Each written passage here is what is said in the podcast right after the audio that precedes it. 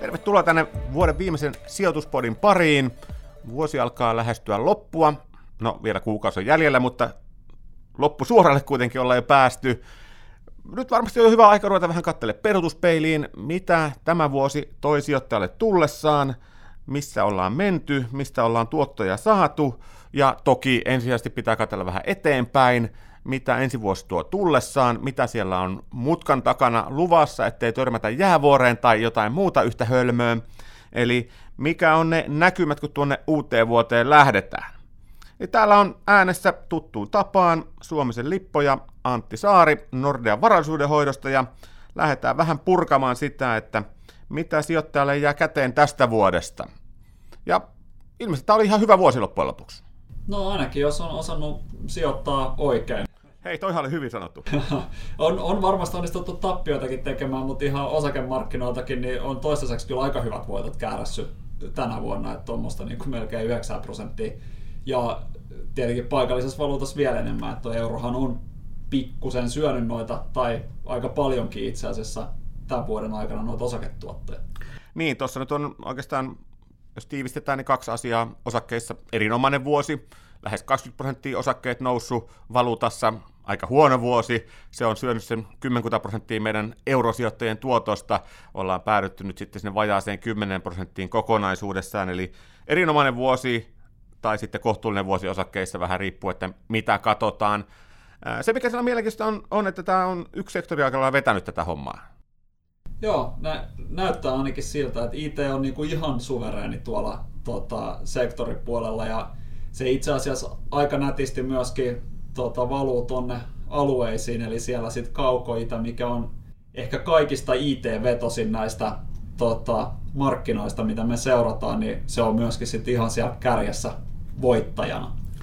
Joo, eli kyllähän tämä voi sanoa, että vaikka nyt kohtuullisen laaja-alasta tämä nousu on ollut, niin kyllähän tämä huiput on, on ollut aika lailla tietyissä paikoissa, eli IT on vetänyt lähes 30 prosenttia tuottoa tänä vuonna, ylivoimaisesti paras sektori, toisessa paras sektori on tuolla perusteollisuus, joka on vähän reilu 10 prosenttiin päässyt, ja itse asiassa nämä kaksi sektoria on ainoat, jotka on tuottanut enemmän kuin markkina keskimäärin, eli meillä on kaksi sektoria tuottanut paremmin, kahdeksan sektoria tuottanut huonommin kuin mitä maailmanmarkkina on mennyt, että on tämä nyt vähän niin kuin kapeilla hartioilla ollut tämä kovin nousu täällä. Mielenkiintoista on, on sinällään, että heikoin sektori on itse energia, ja se oli varmasti semmoinen, josta oli eniten odotuksia, kun tähän vuoteen lähdettiin. Niin pakko sen on kai olla silleen, koska jos katsoo vaikka, että mitä öljyhinta on käyttäytynyt, niin ollaan me nyt kuitenkin selvästi korkeammalla kuin mitä oltiin vuoden alussa. Eli siihen nähden niin voisi kuvitella, että energiasektorikin olisi pärjännyt ihan hyvin, mutta ei tosiaan ole. Ja sama itse asiassa Venäjän osat, mikä on vahvan energiavetonen. Että siellä selkeästi vuoteen lähdettiin aika myönteisissä tunnelmissa Venäjällä, tai Venäjän osat varmaan vielä odotettiin, että niin kuin Trumpin hallinto saa jotain positiivista poliittista höngintää sinne, mutta ei ole sitäkään hirveästi näkynyt tässä vuoden varrella. Niin, eli jos katsotaan nyt isona kuvana, niin oikeastaan rahaa ei ole paljon muualla pystynyt häviämään tänä vuonna sijoituksissa kuin Venäjällä ja energiassa, jos on vuoden alussa ostanut indeksi ja istunut päällä, niin ne on ainoat miinuksella. Valuutassa on tosiaan sitten turpiin tullut. Korkosijoitukset on oikeastaan aika mielenkiintoinen siinä mielessä, että odotukset oli erittäin matalat, kun vuoteen lähdettiin, ja no, tuottokin on ollut aika matala, mutta ei nyt ehkä niin huono, mitä pelättiin. Niin ei, siis tuossa niinku olisi helposti voinut tulla miinusvuosikin tota, korkomarkkinoilla ja sitä nyt ei ole sitten nähty, että siinä mielessä ihan ok. Joo, kyllähän se yleinen ajatus oli, että korot nousee tänä vuonna, kun, kun nyt maailma menee eteenpäin ja korkoja nostetaan, mitä nyt Yhdysvalloissa tehtykin, ja niin edelleen, mutta korkojen nousu on joko jäänyt olemattomaksi tai ei ole noussut ollenkaan, ja itse asiassa riskisiltä korkomarkkinoilta edelleenkin saanut hyviäkin tuottoja tuolla nimenomaan dollarimääräisissä lainoissa, eli siellä on kehittyvät korkomarkkinat ja riskiyrityslainat tuottanut ihan kohtuullisen hyvin noin niin korkosijoittajalle, eli ei se nyt huono vuosi ole ollut siellä, vaikka nyt ei missään nimessä hyväkään. Toki taas kerran pitää ottaa esille se meidän rakas tilisijoittajamme, se jolla rahaa makaa sillä pankkitilillä, niin siellä on nyt se pyöreä nolla noin niin kuin käytännössäni tullut. Hyvässä tapauksessa, jos niin. on miinuksella.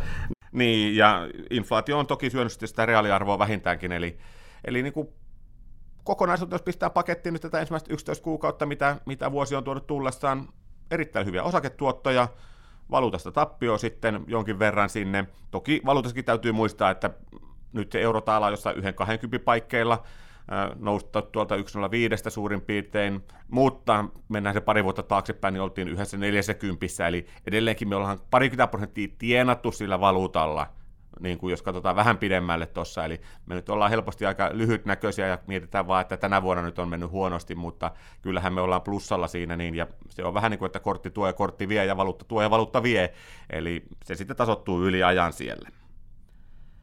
Jos mietitään sitten, että mikä, mikä sitä markkinoita tänä vuonna sitten veti, mikä se, miksi osakkeet on ollut niin hyviä? No tulokset.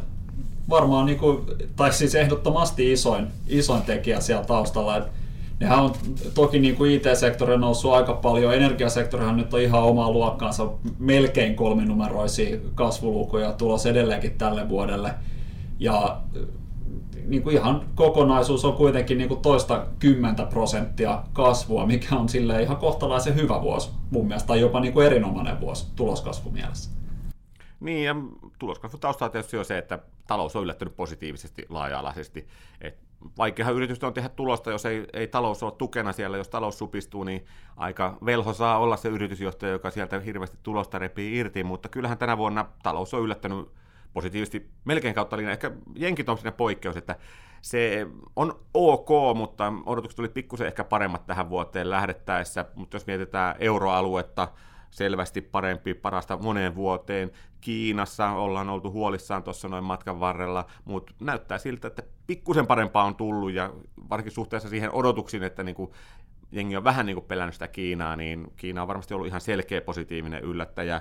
Laaja-alaisesti ollaan nousussa, siellä nämä meidän ongelma raaka-ainemaatkin, Venäjä ja Brasilia, tämän tyyppiset on ollut talouskasvu voimissaan, eli siinä mielessä taloudessa on ollut kyllä harvinaisen hyvä vuosi tässä takana. Jopa ja, Japani kasvaa. Joo, jopa Japani kasvaa. Mutta kasvaako se nyt sitten ensi vuonnakin? No, ainakin toivotaan sillä. Tämähän on siinä mielessä niin kuin miellyttävä tilanne, että tämähän talouskasvuhan vähän niin kuin ruokkii itseään, että kun menee hyvää, vähän joka, hyvin vähän joka puolella, niin sitten se hyvinmeno voi jatkuu myös vähän pidempään. Ja toki niin kuin yksi tosi merkittävä juttu tässä on se, että maailmankauppa on kasvanut vielä nopeampaa kuin mitä talous on kasvanut.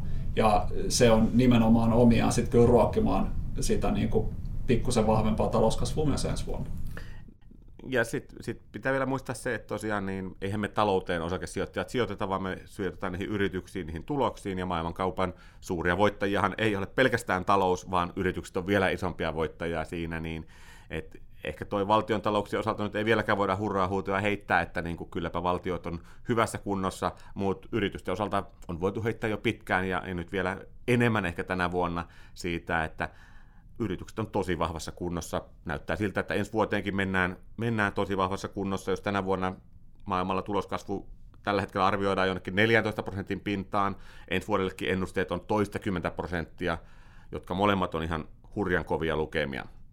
Eli siinä mielessä niin kyllä meillä toi perusta on vahva osakkeiden nousulle. Mutta mikä sitten sitä perustaa tässä nyt voisi vois horjuttaa?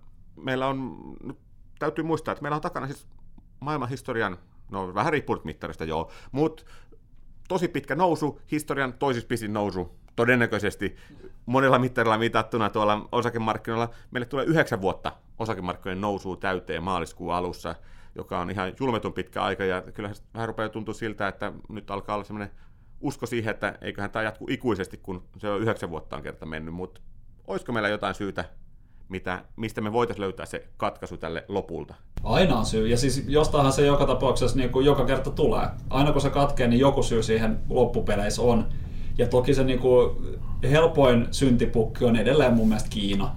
Et kyllähän sieltä tota, voi, voi ihan hyvin tulla joku sellainen politiikkavirhe, että siellä yritetään tasapainottaa sitä taloutta, päästä enemmän siihen kuluttajavetoseen ja kotimaisen kysynnän vetoseen, sitten tehdään joku virhe mahdollisesti, että kaikki ei ihan mennytkään niin kuin, tota, oppikirjassa, tai siis tästä ei mitään oppikirjaa edes ole, vaan niin kuin, tota, miten sitä sanotaan, puolueen piirustuspöydällä. Ja sitten talouskasvu hidastuu siellä niin paljon, että se rupeaa vaikuttaa muuhun maailmaan. Se on helppo. Mutta onko se Kiina nyt muulle maailmalle, maailmalle niin merkittävä? Jos ajatellaan, niin kuin tuossa sanoin, että, että tämä on nyt laaja kasvu joka puolella maailmaa, niin no ei nyt voi sanoa pieni Kiina, mutta niin kuin iso Kiina, niin onko se sitten niin iso, että se pystyy tämän koko, koko homman sotkemaan? Kyllä se on. Onhan se tota, jollain mittareilla maailman toisiksi isoin talous. Edelleenkin tota, isoin raaka-aineiden kysyjä, ihan niin kuin, tai siis kuluttaja, ihan niin kuin riippumatta siitä melkein, että mitä katsotaan. Niin jos siellä rupeaa talous yskimään, niin kyllä, kyllä niin kuin muu maailmakin yskii siinä perässä. Niin. Kuin hyvin menisi. Tuollahan on sanottu esimerkiksi, että Etelä-Amerikka nousee sen takia, koska kiinalainen kuluttaa. Osittain joo, mutta sielläkin itse asiassa niin on sellaistakin hupia, että ne paikallisetkin alkaa vähitellen kuluttamaan. Eli liittyy aika paljon itse asiassa siihen, mitä tuossa aikaisemmin puhuttiin tällaiset niin kuin itsestä, itseään ruokkivasta myönteisestä kierteestä.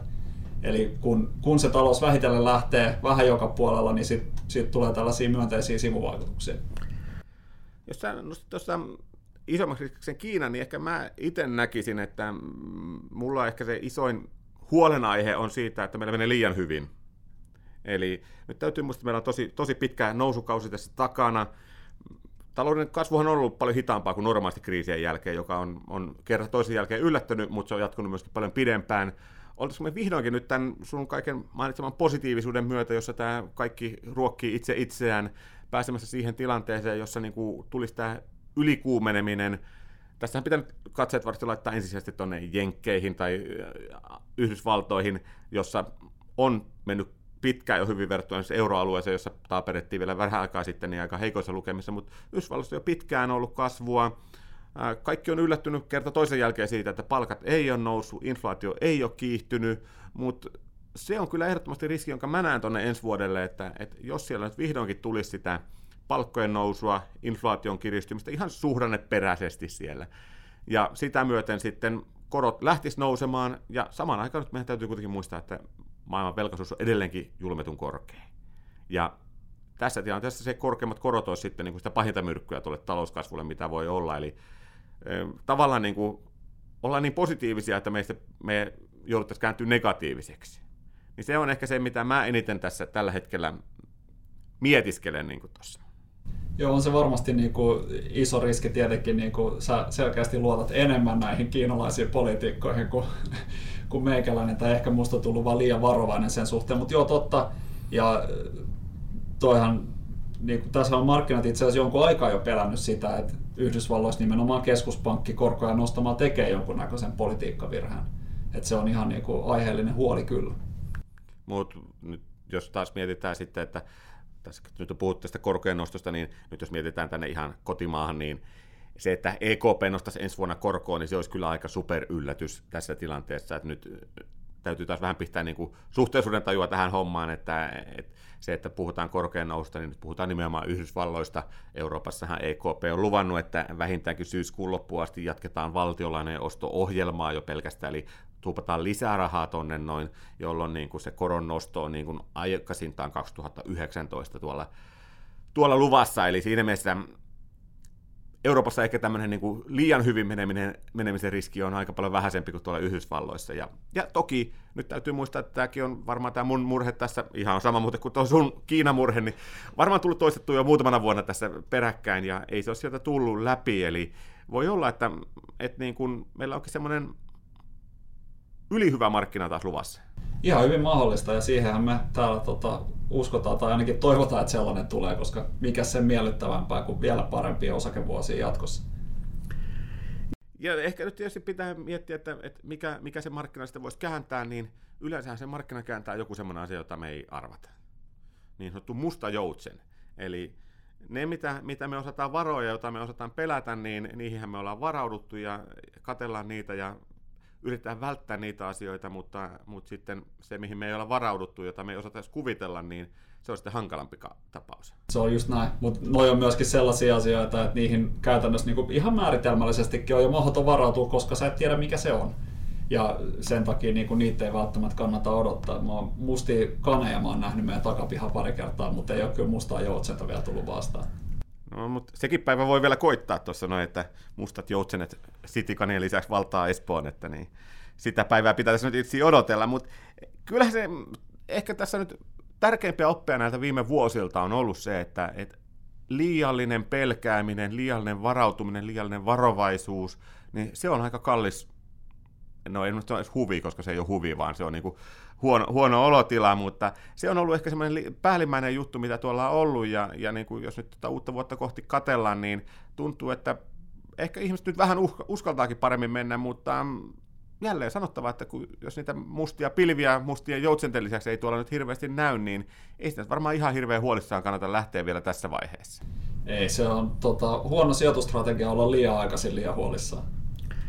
Näin se on, näin se on. Eli tota, kyllä me aika lailla positiivisissa tunnelmissa edelleenkin mennään. Totta kai meillekin on tullut monta kertaa syytöksiä vastaan, että, että niin kuin, miksi te olette aina niin positiivisia, että, että niin kuin, eihän tämä nyt voi mennä näin, mutta toivottavasti me ollaan sitten negatiivisia, kun siihen on syytä. Toistaiseksi me ei ole sitä syytä löydetty ja siksi me vedetään positiivisissa tunnelmissa, uskotaan osakkeisiin taas ensi vuoteen lähdettäessä ja jälleen kerran nähdään sitten vuoden mittaan, että miten käy, mutta niin kuin Antti tuossa totesi, että liian aikaisin ei kannata olla liikaa huolissaan, vaan kun näyttää hyvältä, niin annetaan mennä vielä toistaiseksi. Eli tässä kohtaa ei muuta kuin toivotellaan sijoituspodin puolesta oikein hyvää joulukuuta, varmaan jouluakin nyt, vaikka siihen on aika monta viikkoa vielä aikaa, ja ensi vuoden alussa sitten ruvetaan taas katselemaan, että miten se vuosi kokonaisuudessaan meni ja onko jotain uusia tietoja tullut. Eli ei muuta kuin oikein lumista talvea kaikille.